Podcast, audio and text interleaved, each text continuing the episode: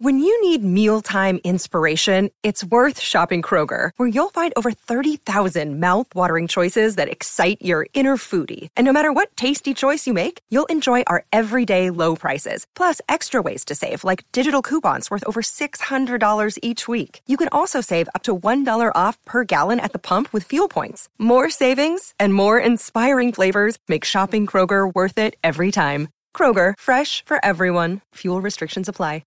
Another day is here, and you're ready for it. What to wear? Check. Breakfast, lunch, and dinner? Check. Planning for what's next and how to save for it? That's where Bank of America can help. For your financial to-dos, Bank of America has experts ready to help get you closer to your goals. Get started at one of our local financial centers or 24-7 in our mobile banking app. Find a location near you at bankofamerica.com slash talk to us. What would you like the power to do? Mobile banking requires downloading the app and is only available for select devices. Message and data rates may apply. Bank of America and a member FDIC.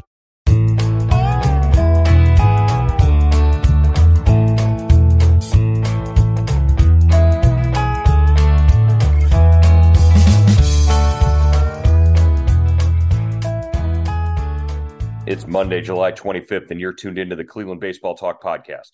I'm Joe Noga, joined by Paul Hoynes. Hoynesy, uh, frustrating, I guess, is the the word of the day after uh, a loss in the finale of the weekend series at Chicago. Uh, the Guardians had a chance to take three out of four. Uh, they had a chance to actually uh, sweep the series uh, had they not lost the nightcap of the doubleheader on Saturday, but uh, they had Shane Bieber going on the mound uh, Sunday, and they ran into Dylan Cease. Dylan Cease did uh, did what he can do, and you know really sort of kept the Guardians hitters at bay. Uh, and Shane Bieber had one one really rough inning uh, in an otherwise pretty good outing. Uh, hung a couple of sliders that got hit out of the ballpark, and the Guardians ended up losing six to three. he described the outing afterwards as frustrating uh, just because he had been off for 12 days, hadn't pitched, uh, and and kind of a weird decision not to pitch your ace earlier in the series, I guess, after you know he had he hadn't you know been on the mound, I guess, in what almost two weeks. Yeah, tough, uh, strange decision. I guess you know the way uh, Francona explained it is, I guess uh, you know Bieber had the longest to travel during the break. He went home to California. Uh, he said he what he was plan- had wedding plans to work out with his fiance. Uh, so when he came back, he didn't. I guess I don't know how much he threw over the break or if he threw it all. Um, but uh, you know they they decided you know to go with the pitchers that you know, to rearrange the rotation and go with the pitchers that had had worked, you know, had gotten some work in during the break. McKenzie stayed in Cleveland and threw, you know, off, off the mound at, at Progressive Field. It sounded like the other guys got some work in as well. And uh, so Bieber goes on Sunday, you know, when he what he got rained out of the last game before the break, you know, and you would think, you know, ideally he would have come out and, and pitched on that Friday night against Chicago. You know, if you if you keep them in in line, but you know they rearranged the rotation, and uh, you know Bieber was like you said, Joe. He struggled early, uh, came back and locked it in, but by that time, you know he gave up the five runs in the second inning, and and you know the game was pretty much over. Even though Cease, you know the uh, the Guardians hit him you know, hit him early. They they kind of had some chances. They couldn't cash in, but Cease was a little rusty from the break as well. Right. Yeah. He uh he didn't have his typical, you know, 10 strikeout performance. Uh Cease didn't. And uh eh, there was a lot of traffic. The the Guardians had actually out hit the the White Sox throughout the game. Uh it was just those two mistake pitches that Bieber threw. And I guess, you know, when you when you haven't been on the mound and and you haven't thrown your your your signature slider, I guess, uh enough times, uh Leury Garcia, who had only hit three home runs all year, uh, drives one out of the park, and then AJ Pollock he gets in a gets in a bad count, gets in a bad situation, and and Pollock sits on a slider and and drives it out of the park again for a three run home run. Uh, we're, we're, just not used to seeing that from Shane Bieber, but what we did see after that was he locked it back in. He got back, uh, you know, to what we expect, and and gave them at least six innings so that they didn't have to burn out their bullpen yeah, that was important coming off that doubleheader on uh, Saturday, and especially going into this, uh, you know, this the, the two the two next series of this uh, kind of a really a tough road trip. You know, now they're in Boston for three, and then you go to Tampa Bay for the weekend series.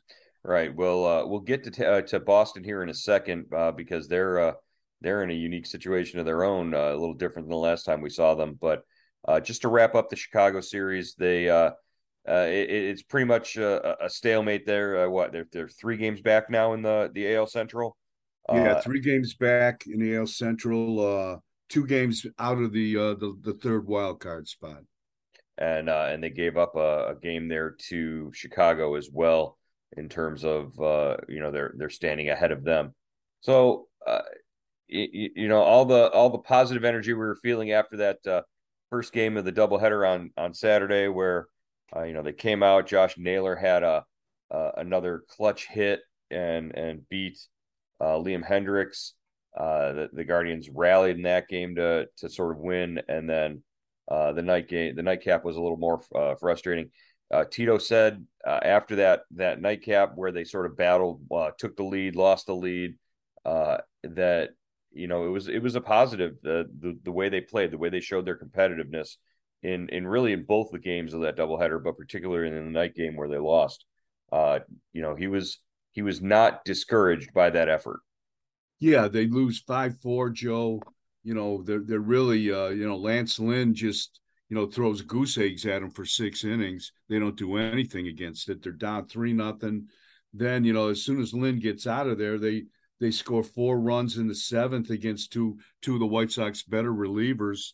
You know, so they got a four three lead, and they do it, you know, in, in Guardians fashion. You know, singles. Uh, there was uh, a bunch of singles. There was a two, you know, consecutive two triples. A triple by Rosario, a triple by uh, you know, a straw, and uh, you know they score four runs, and then you think, okay, they've got it. You know, they're they're going to come back. They're going to get the sweep, and but Chicago, you know, kind of turns turns the tables on them and scores two in the ninth and uh, two in the eighth, I should say, and uh, you know, and you know, get they they get out of there with a five four win and really kind of you know change that whole whole uh, you know momentum of the of that series. Yeah, that, that's really what happened. It, it, sort of shifted on on one at bat, and it was the uh, uh, what was the the bases loaded single uh, uh against Bryan Shaw there uh, that where they took the lead. So, yeah, uh, frustrating. I guess is the word we open this uh, this podcast with. Uh, I guess it's a it's a frustrating result after they had the opportunity there to to sort of make up some ground and, and put some distance between themselves and the White Sox. Uh, as far as moving forward now into the the Red Sox series, you get four against the Red Sox in Fenway. This is not the same Fen. Uh, this is not the same Red Sox team that swept the Guardians uh, uh, earlier uh, in in May. Yeah, definitely. They are they are struggling big time. You know, Toronto went in there and swept a three game series from from the from uh, Boston at Fenway. They outscored them forty to nine, Joe, in those three games. The one game they what they they scored twenty eight runs. They beat the Red Sox twenty eight to five. Uh, the most runs the Red Sox I think have ever scored, or equaling, matching the the most runs the the Red Sox have ever given up. Uh, so they've lost nine of 10, three of thirteen, and they've got a bunch of guys on the on the injured list. Yeah, that's uh, chief among them is Rafael Devers, who who really ate up uh, Guardians pitching when they played at Progressive Field.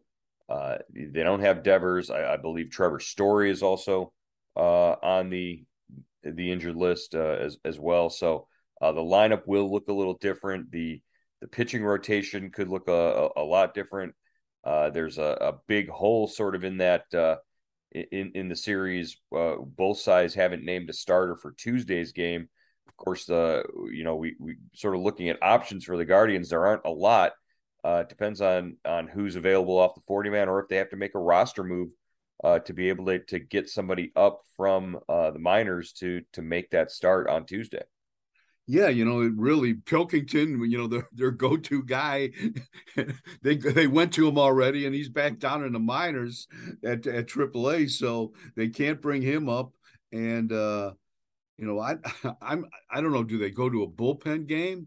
Joe, or uh, do they do they bring it? Do they add a guy to the forty man? Do they add uh, who you know uh, uh, Xzavion Curry, or do they bring up Logan Allen, or or you know? But they'd have to make a move on the forty man for each of those guys, right? And right. Uh, and then I guess you've got you know Tanner Tully and and uh, McCarty down there. Maybe you know, but I don't. Th- we we still we're still a little bit unclear if they're on the forty man as well. Right. Yeah. That's uh. They've been they've both been designated for assignment within the last month. They've both been uh you know cleared waivers, uh, accepted other assignments, and then come back to the club. So. Uh, you know, I think either one of those guys, uh, they they both made starts for for the Guardians. Uh, you know, this season, uh, I think either one of them could be an option depending on timing or you know do, do we find out if the the organization thinks Curry or Logan Allen are are ready uh, and and I guess it, it, you know what the the roster move is going to be will determine you know that the answer to that question are they ready uh, you know one way or another uh, but I think those are pretty much the options right now uh, or like you said a bullpen game which I don't think uh, you know Tito wants to do yeah, you know, I mean, they're not adverse to uh, you know starting a rookie at, at Fenway. They did it with Plesac, who's you know going tonight. That's where he made his big league debut. Uh, but uh, you know, they really haven't had that hot a pitcher. You know, they haven't had you know those hot pitching prospects like like we saw with uh, Civale and and and Bieber and and uh, uh, Plesac when they brought those guys up a couple years ago when they had all the injuries in in the starting rotation. So it's going to be interesting to see how how this unfolds. Yeah, and it's not that they don't have those those prospects. Those prospects are in the pipeline. It's just that they're not all ready at the same time and ready to go. And I guess, uh, you know, uh, in my mind, I think Logan Allen might be the guy that they sort of want to see in that that take that you know role. But uh, who knows? Xzavion Curry might be ready. He he stepped forward and his his debut in Columbus was was really solid. So we'll uh, we'll see if uh, if any of those predictions come true. Um, as far as the you know where they're headed with this series, it, it, four games in Boston. Uh, it it means a lot in terms of you know just the ability to to go there and play well. Is this offense ready to go into Columbus or I'm sorry into Boston and uh, you know hit there in Fenway? Uh, we we saw them over the the weekend. The the top of the order, Rosario, um, uh, Kwan had an amazing series. He was uh, something like seven for fifteen in the series uh, against Chicago. Uh, you know, Jose was Jose, and and Josh Naylor had a really strong uh, strong series. The the top three or four guys in the batting order are are really sort of putting together what you know the Guardians' offense is supposed to be. Yeah, you're you're right, Joe, and I really like what what uh, you know what uh, you know what Straw is doing at the in the ninth spot. You know, kind of and linking up with uh, uh, in the number one spot. They really kind of you know they're turning he's turning the order over. I think he's got on base what 15 straight games now. You know the guy that was you know that two month slump or whatever it was seems to be over. And uh, you know they're really you know they they both both guys can run uh, and Kwan is just Joe. I, how do you think he handles that inside pitch when he's so close to the plate? I mean, guys try to bust him inside, and he's just so quick they, they can't get the ball by him. Right. Well, and and his hands are back. He keeps his hands back. He doesn't jump at the ball, and that's really the key for him is when his hands aren't arriving too early, he's able to to fight off pitches and live to see another pitch. And and that's when he gets mistakes and he, he's he's able to put them in play. You saw that uh, yesterday in his last at bat of the the game, where you know he fouled off a bunch of pitches from uh, Liam Hendriks and and was was able to get to a pitch that he could handle and and loft it, you know, to the right side and uh, you know, barely get it over the fence for his second home run of the season. Yeah, that's a great point. And then even in the uh, second game of you know that that nightcap Saturday night, he lines out to uh, second base with the tying run on third. I mean, you know, Josh Harrison made a nice play on him. But you know that's the tying run, and he's just hit line drives all over the place. I really love when he goes to left field too, the opposite way, just and beats the shift, and uh, really, this guy's on, you know really an interesting player, and he's you know he looks like a keeper, Joe. Yeah, he's he's hot right now, and he's he's he's getting back to the level that he was at at the beginning of the season, and uh, he's been able to make adjustments, and that's been uh, you know really outstanding for the top of the order. It, you know, who knows? He could he could be there as their leadoff hitter for for quite some time if he he keeps that up. Uh, a lot of fun uh, watching Kwan, and uh, also another guy that's you mentioned straw heating back up. Uh, we saw a, a, little bit of it out of Franmil Reyes. He hit a two run home run yesterday. Uh, he he had a, a, hitting streak heading into the last two games of the series. I, you know, I just I think it, it's been a slow progress, but uh, since he's come back from his stint in the minors, uh, Franmil is is sort of sort of putting it together. The, the, the numbers don't jump off the page, but he's got to be feeling a little bit better about himself. Yeah, especially going into uh, Fenway. You know, you got the monster there. If he can turn on a couple pitches, but he seems to be going, you know, kind of concentrating on going the other way to me, Joe. I mean, yeah. you know, hitting the ball up the middle, and uh, you know, big guys like that. That's usually a you know a good sign of uh, things to come. So we'll see how he he does at Fenway. Another guy that that just keeps impressing me, Joe, is is Rosario. I mean, I think he's I think he makes his whole offense go. I, I, yeah. I, you know, I, you know, we've talked a lot about him perhaps being on the trading block, but boy, I, I can't see them trading this guy right now. Can you? I, I, I really can. I, I think that that's what's going to happen. I do think that they're going to trade him.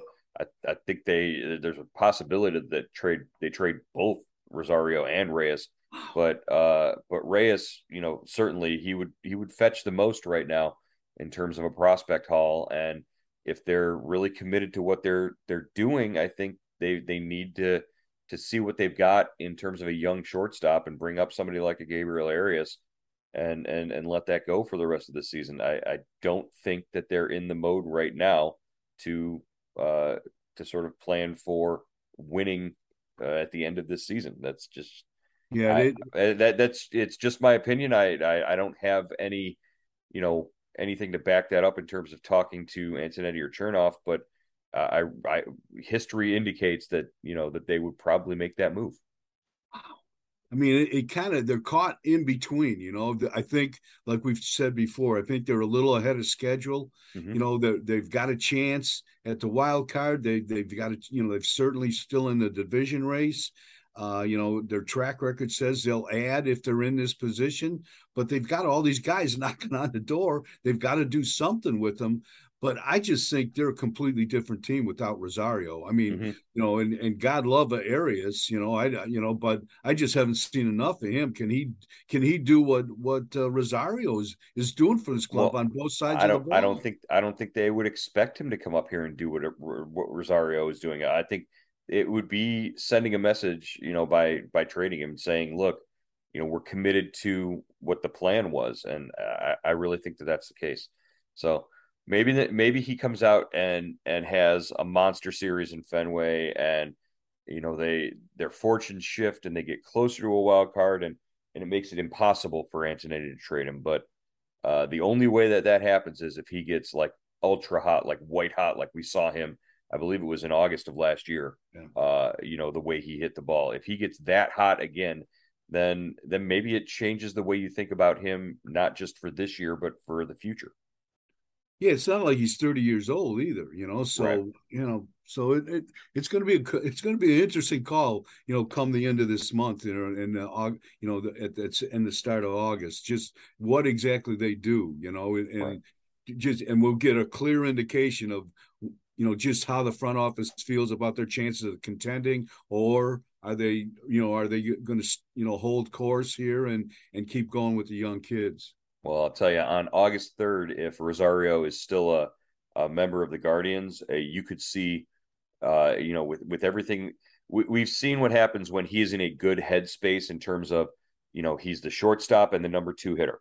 If, if, if he knows those two things as certainties, you're going to see a complete, a, a, as good as he's been lately, you're going to see a guy who can get even better because when he's locked in, uh, he's he's he's been so productive. He's been the best hitter, you know, really uh, one of the more productive hitters in this lineup uh, aside from Jose Ramirez over the last you know season and a half.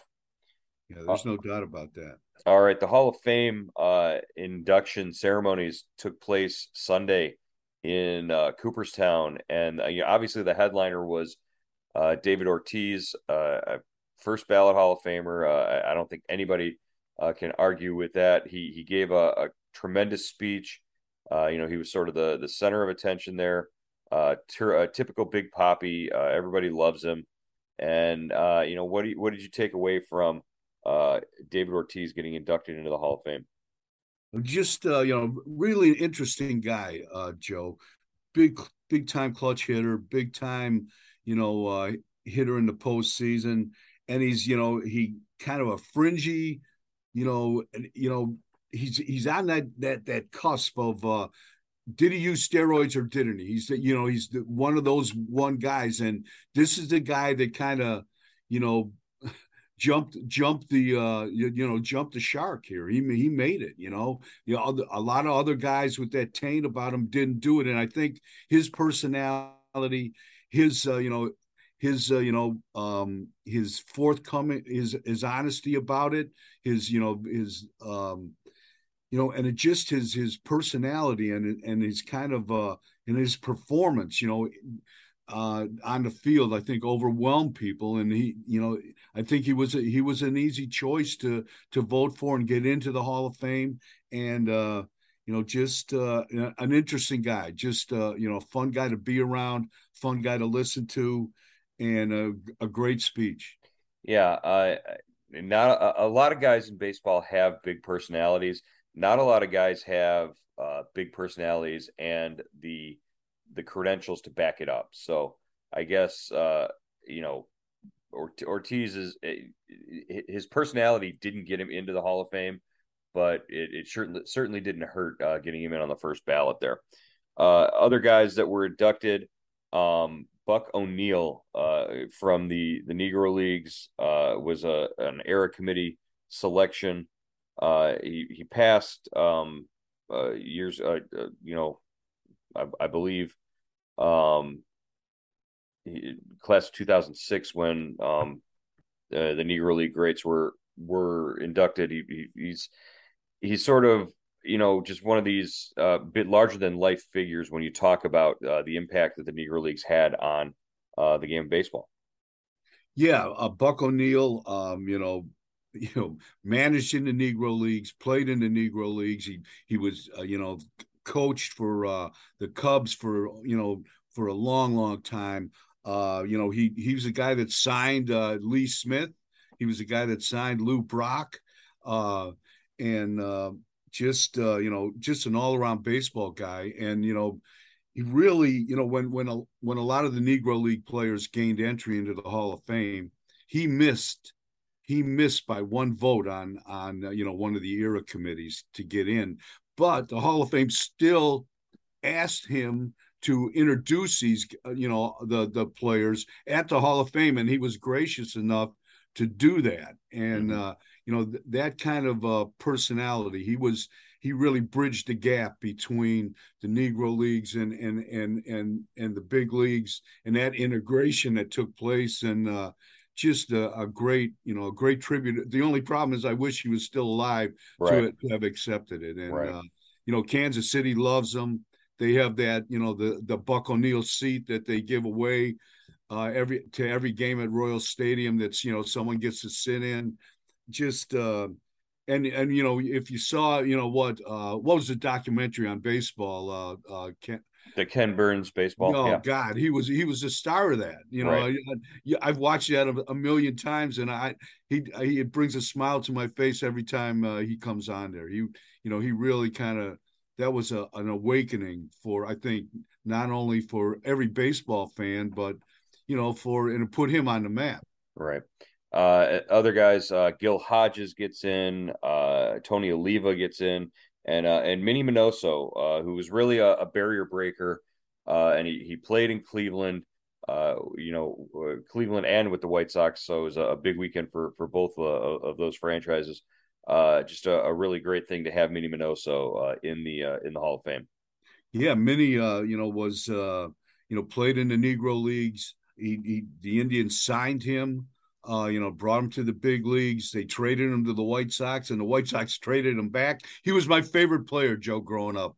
I, I, he was the first guy I saw, you know, at the old stadium uh, slide headfirst into uh into first base. I thought that was the coolest thing ever. Wow, that's all it took. After that, Hoynesy was hooked. yeah, was, uh, I was hooked. Uh, yeah, uh, yeah. Minnie Minoso, known for his speed, known for his uh, his, his quickness too. Uh, but just uh, his his uh, I, believe he was one of the first you know Latin players to to sort of you know he he, broke barriers the, the same way that uh, that Jackie Robinson did uh, and and and is deserving of that sort of recognition. Yeah, definitely. Uh, uh, you know, Clemente said Minnie Minoso was his uh, hero. You know that that led that that proved to him that he could play in the big leagues. So you know he was the first uh, you know uh, uh, Latin American to to break into uh, the big leagues. The Cuban Comet, you know, he and uh, just uh, and there's a great story when Oliva got cut from the uh, the Twins. You know, uh, Minnie said, you know, you got to give it another shot. And he, you know, he was going to go home to Cuba, and and uh, you know, Oliva, you know, stuck it out, and uh, he's in the Hall of Fame. That's great. They both go in together. Uh, all right, uh, we're going to wrap up here. Uh, we'll be back again tomorrow to, to recap the first game of the uh, Boston series here on the Cleveland Baseball Talk podcast. All right, Joe.